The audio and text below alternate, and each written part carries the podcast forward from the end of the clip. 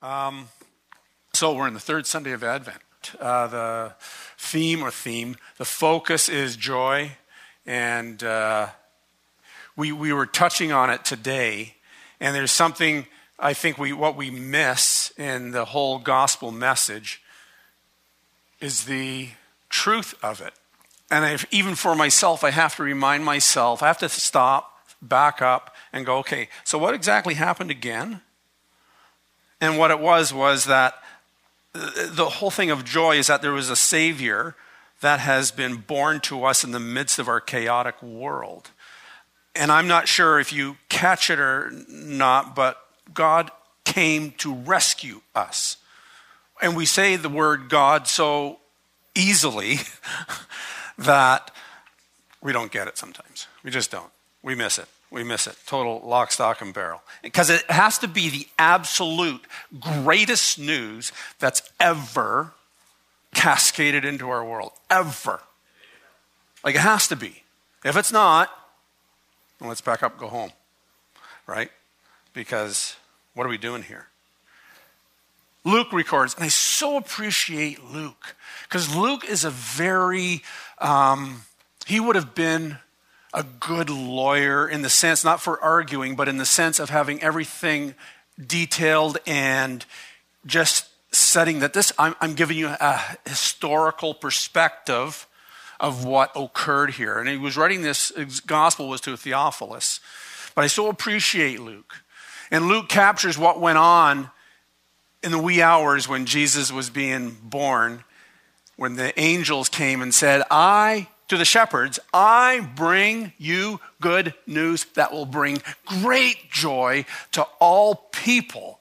The Savior, yes, the Messiah, the Lord, has been born today. The angels were ecstatic. And if they're ecstatic, you know it's good. You know it's good news. God, our rescuer, has arrived. And that is the primary reason we should gather. There's other reasons we gather, but that should be our primary reason. That's the only reason. You can't even call yourself Christian if that's not true. because, well, because Christian means a follower of Jesus. We follow God, the incarnation, God in the flesh. And that's absolutely amazing. And somehow we mess it up. and I don't mean just us. I don't mean us. Like, I mean the church, all down through history, including us. We mess it up. Because you, you've all heard that saying, you can't see the forest for the trees, which means you're so fixated on the, on the you know, the, the, the wax that is dripping down here. You don't see the beauty of this, right? So fixated on, you know, do we have the right beliefs? And you don't, we do. And it, making sure we got everything right, that you forget. You remember what this is all about? that a Savior has come. That's the forest. But we, and, and it's just, it's human nature. We can zero right in and, and we forget the, what the big picture is all about. That a Savior has come. And don't think that the early church had it figured out and wasn't prone to this. They were. Just about every church slipped. There's something about human beings, whether you're followers or not, that we, we miss the primary event that takes place. We miss things. And It was the same thing in the city of Rome. Paul wrote a letter to the Christians in Rome and they lost sight of the good news because they ended up scrapping with each other, going toe to toe in their arguments. And you see, the whole problem with the early church was we think the early, like we think of the church as being birthed from the Jewish faith, right? Or coming out of the Jewish faith, right? Well, it was bigger than that, right? Because we sang it today that God brought both the Jewish people and the Gentile people, non Jews, together as one people became his people, and Jesus holds that together. But it was really hard for Jews, and in Rome there was Jewish Christians and Gentile Christians. And the Gentile Christians were sort of like, pass the bacon, please.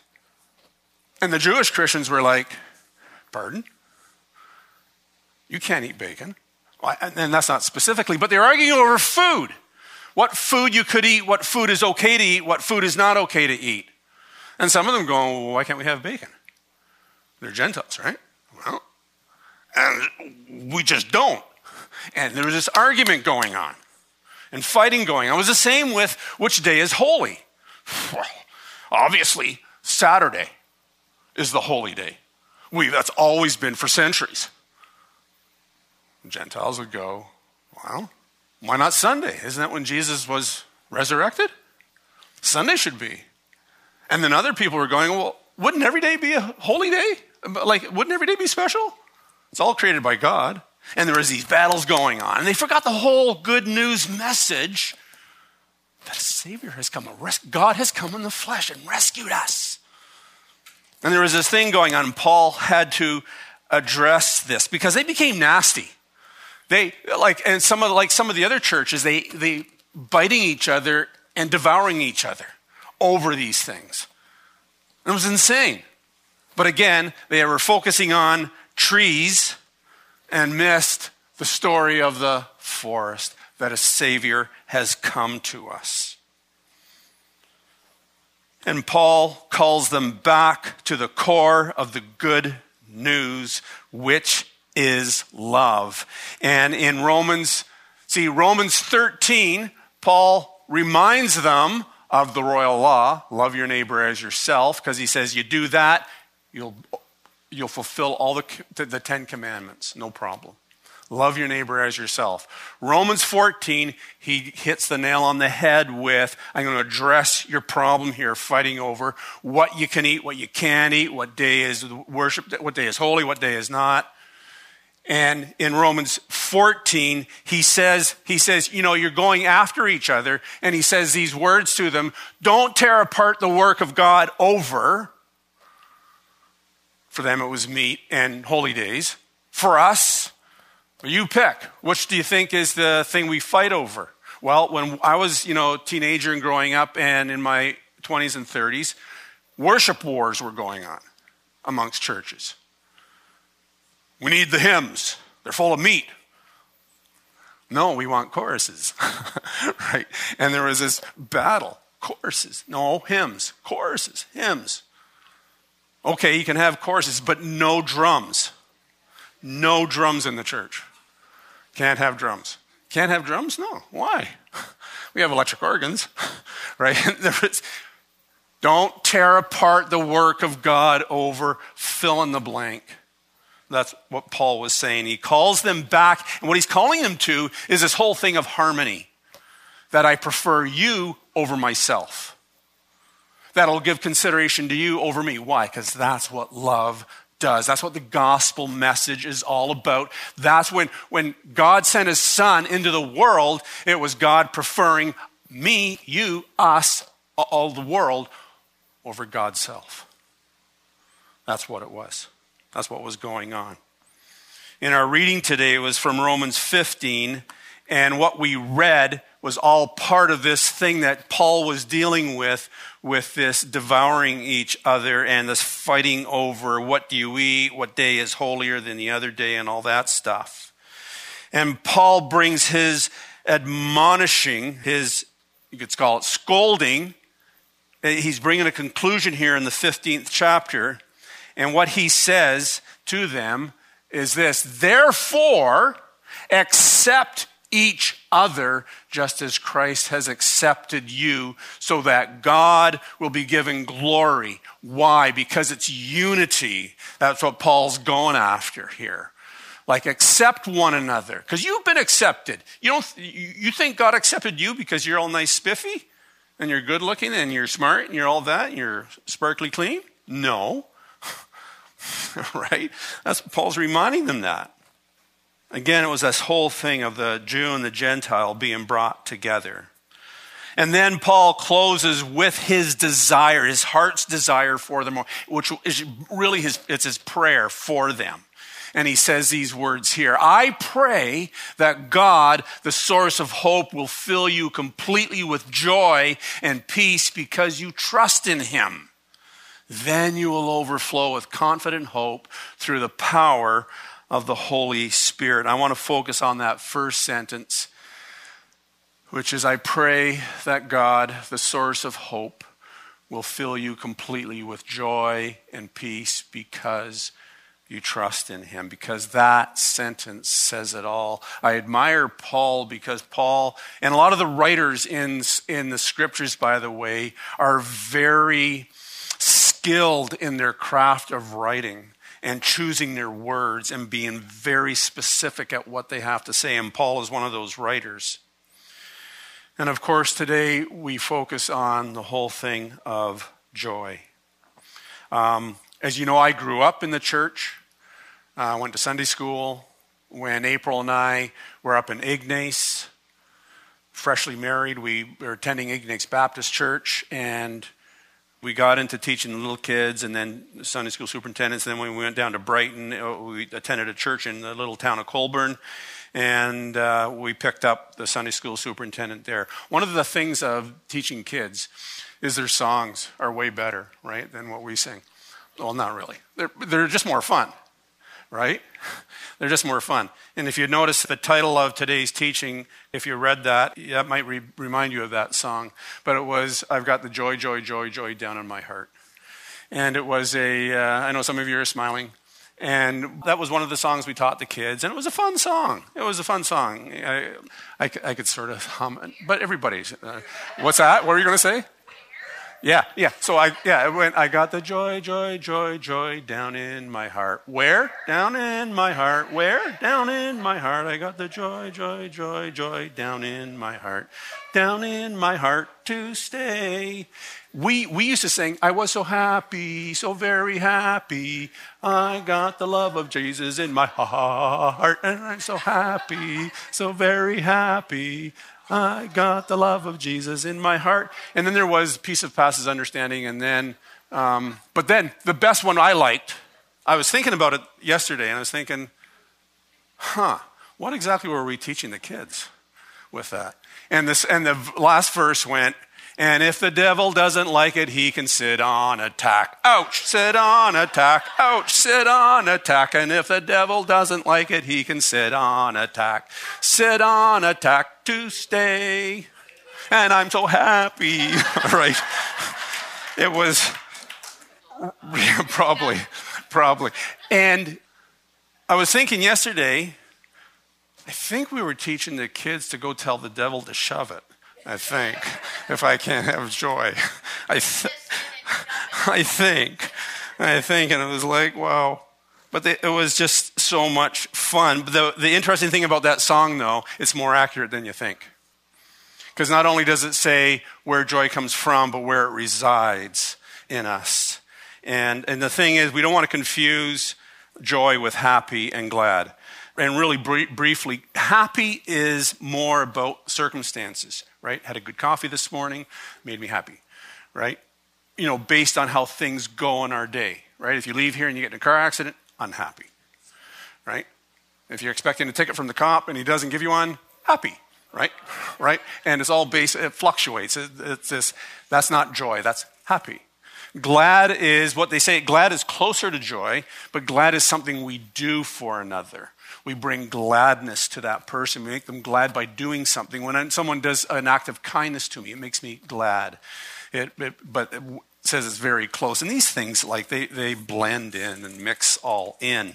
Um, but joy is different. So, what makes joy different? What makes joy different? You can receive it, yes. But have you ever, have you ever experienced joy? Okay, what was it? Ah, answer. Right at the back. Joy. Right? You see people, parents, when they have when they give birth to their child, and this I, I don't know about for others, but for I know for for us, for me anyway, when our first child was born, it was to me it was like, oh, it's a mini human. Right? right? Right? It was just so wild. And there's something inside that just bubbles up. Right? Or when you see a baby smile, right? Something you see, you watch people, they all, right? Or if you hear a baby giggle, everybody just, oh, they love that, right? The babies do. You know, I find also joy will sometimes come if I'm out in nature and there's something that strikes me and I just feel this something come up within, right? There's just something there. Or for me as well, um, if I hear on the radio a piece of exquisite classical music, because I appreciate, like, I just have a penchant for that. But if I hear something that is just like, wow, I'll actually pull the car over so I can just soak it in. And then I want to find out what was that piece that I just heard. And there's just something in here, there's something that comes into us and just is there.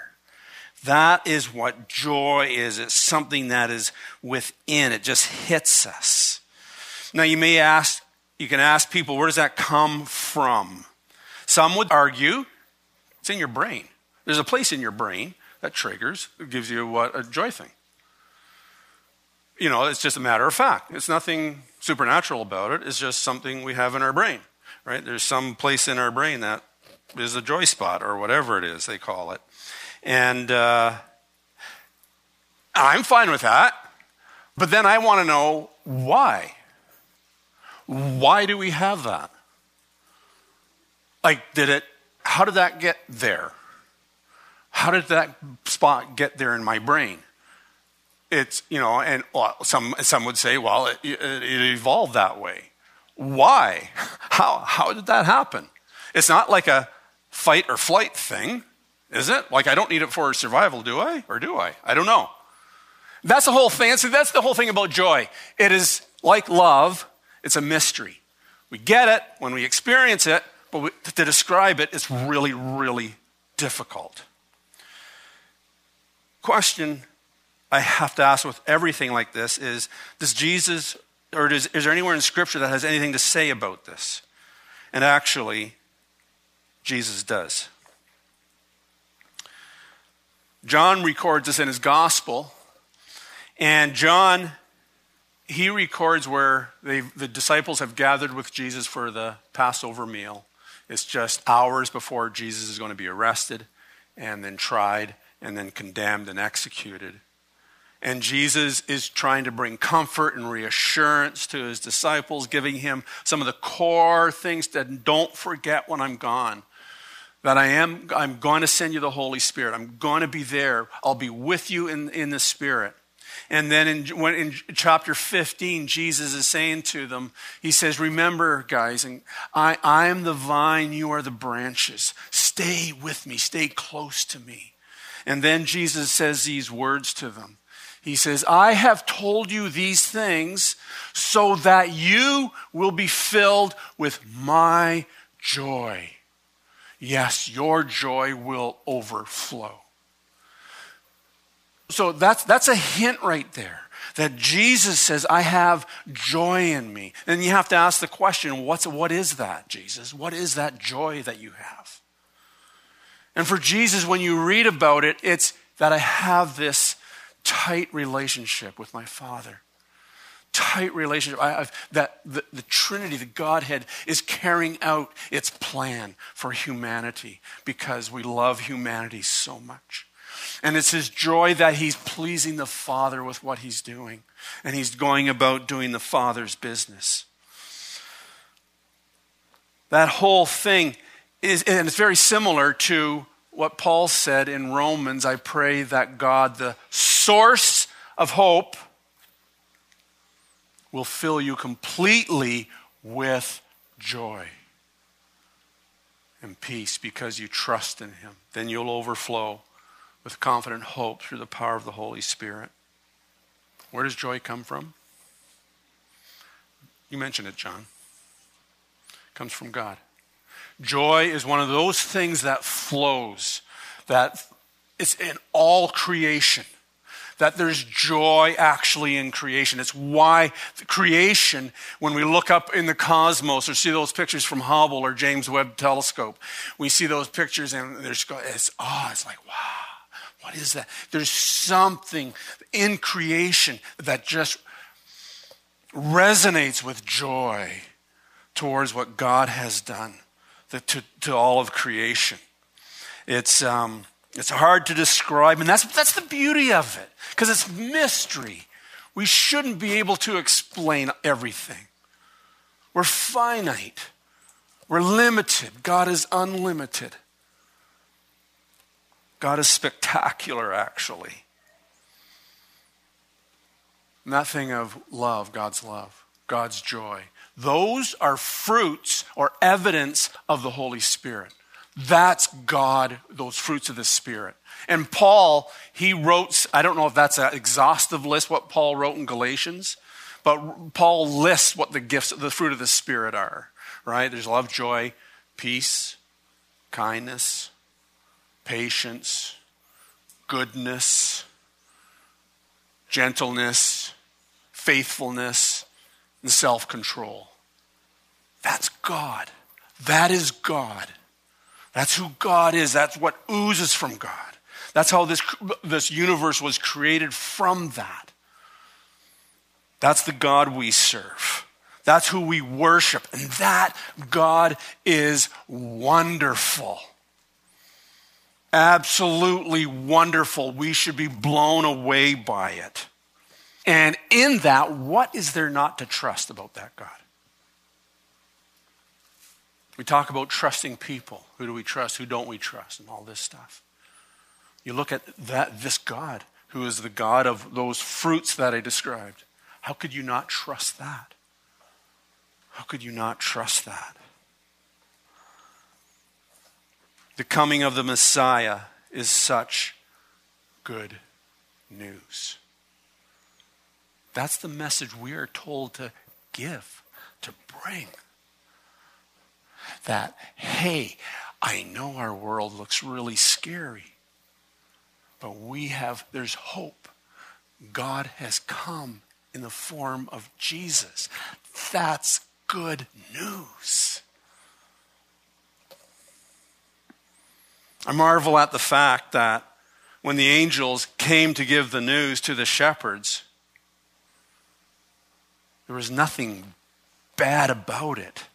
They didn't scold the shepherds that if you don't believe this, they didn't come to, and they didn't come to announce that we have a set of rules for you to follow if you want to get to heaven, right? Uh, and I'm not saying that the commandments, what Jesus has taught us, isn't important. That's not it at all. The good news is that God seen our plight and came in the flesh to rescue us and show us the way how to live. And He's given us the power to do it. And there is true hope in the world in spite of everything. The Messiah has come, given to us. Why? Jesus told us why. Why did He send the Savior? There's so many answers, it's complex, right? But there is one key, and John captures it in his gospel in John 3. Right. For God so loved the world. For God so loved the world. And news can't get any better than that. That the God of this universe loves this world. Sees the mess we're in, sees that we can't figure it out, and He has come, God has come to show us the way. And that is the essence of joy. Joy is that anchored in the fact that there is a God who loves us and who has sent his son to us, shown us the way, and there is solid hope. It's what Paul prays. Then you will overflow with confident hope through the power of the Holy Spirit. You'll have the hope won't vacillate all over the place based on outward circumstances. Because joy isn't based on that, guys. Joy isn't based on that. You don't have joy just because everything in your life is going the way you want it, tickety boo. Life doesn't happen, that doesn't happen to anybody, not to anyone. Doesn't matter who it is. You know, I was saying to I was saying to April this week, you know, just reading different things in the news about. I read about uh, the disease Celine Dion has. Um, she's dealing with. We were reading about some other things that people are dealing with, right? And it's like, you know what? Sickness doesn't like give a rip how much money you have, how famous you are, how powerful you are, anything like that. Right? It just comes. Joy is always found. We, we anchor that from God and the good news that God is here, is coming. And we you know, Advent is about waiting for the birth of Christ. We have a second Advent waiting for Jesus to return to create the new heaven and new earth because it's oh, we've got it so messed up, man. So messed up. So messed. Jesus said to his followers, As the Father has sent me, so I am sending you. Jesus came, he said to his disciples, I'm giving you my joy. And we are called to go out and be joy. Not so much in our words, but in our actions, what we do for the other. How we are, do we bring joy? We have it. We have the good news. We have it. Does our world need it? Absolutely, our world needs it. Absolutely. You want to see joy? You know, I found when we were when we were singing, I was, I was talking with uh, Jean today, and we were, she was just saying how it's basically she talks to, to God, right? Every day talks to God, and God speaks to her. And I said, Yeah, it's so easy, you know? It's so easy. God, God, it's easier than we think it is. We make it so difficult, and it's not that difficult. It really isn't. And I'm, we're singing today, and, and this thought comes to me that there's a passage that speaks specifically to what you're talking about, Scott. I'm going to give it to you. And, and where it's from is Habakkuk, little prophet in the Old Testament. And in Habakkuk, at, at, in chapter 3, it's the prayer of Habakkuk, and he talks about in that prayer that he sings, actually, he sings the prayer, uh, which is interesting. And he talks about how God is coming to redeem. And, and God not only is coming to redeem and rescue and save, but God is going to deal with the injustices in this world that God cares about the people who are oppressed, who are pushed to the sides, the marginalized. And then Habakkuk says these words, and this, this, this is what joy is all about. I just got that standing over there. Even though the fig trees have no blossoms, and there are no grapes on the vines, even though the olive crop fails, and the fields lie empty and barren, even though the flocks die in the fields and the cattle barns are empty, yet I will rejoice in the Lord. I will be joyful in the God of my salvation, the God who rescues. The sovereign Lord is my strength. He makes me as sure footed as a deer, able to tread upon the heights. That is joy. That is what joy looks like. That even though, fill in the blank, I will rejoice in the Lord, I will be joyful in the God of my salvation. Guys, Christmas, what we celebrate, isn't just the that a baby was born.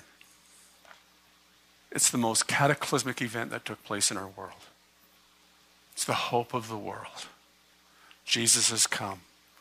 The Savior has been born. Messiah has come. The Lord. And He is with us. And that's beautiful. And that's the best news we can have. Let me just close off and let's make this, this our prayer. Father God, we come before you right now and we pray what Paul wrote to the Romans. And Lord, you could have written it to us. But that you, God, would be our source of hope. that you will fill us completely with joy and peace because we trust in you, God. Lord, let us overflow with confident hope through the power of the Holy Spirit. That you are the God, Lord, who secures our feet. That, Lord, let us be able to say with Habakkuk, Lord, that even though even though everything crumbles around us, even though the stock market crashes, even though inflation continues into 23. And Lord, we can fill in the blanks for our individual selves, Lord. But even though any of these things happen, yet we will rejoice in you, the God of our salvation. We will be joyful. And we thank you that, God, you are the source of all joy. Holy Spirit, come right now. Just come. Just open your hearts up just to receive the joy. Let the joy flow into you right now. Gosh, we got to be the most joyful people on the planet. We have to be. God, let it be. Let it be so. In your name we pray. Amen.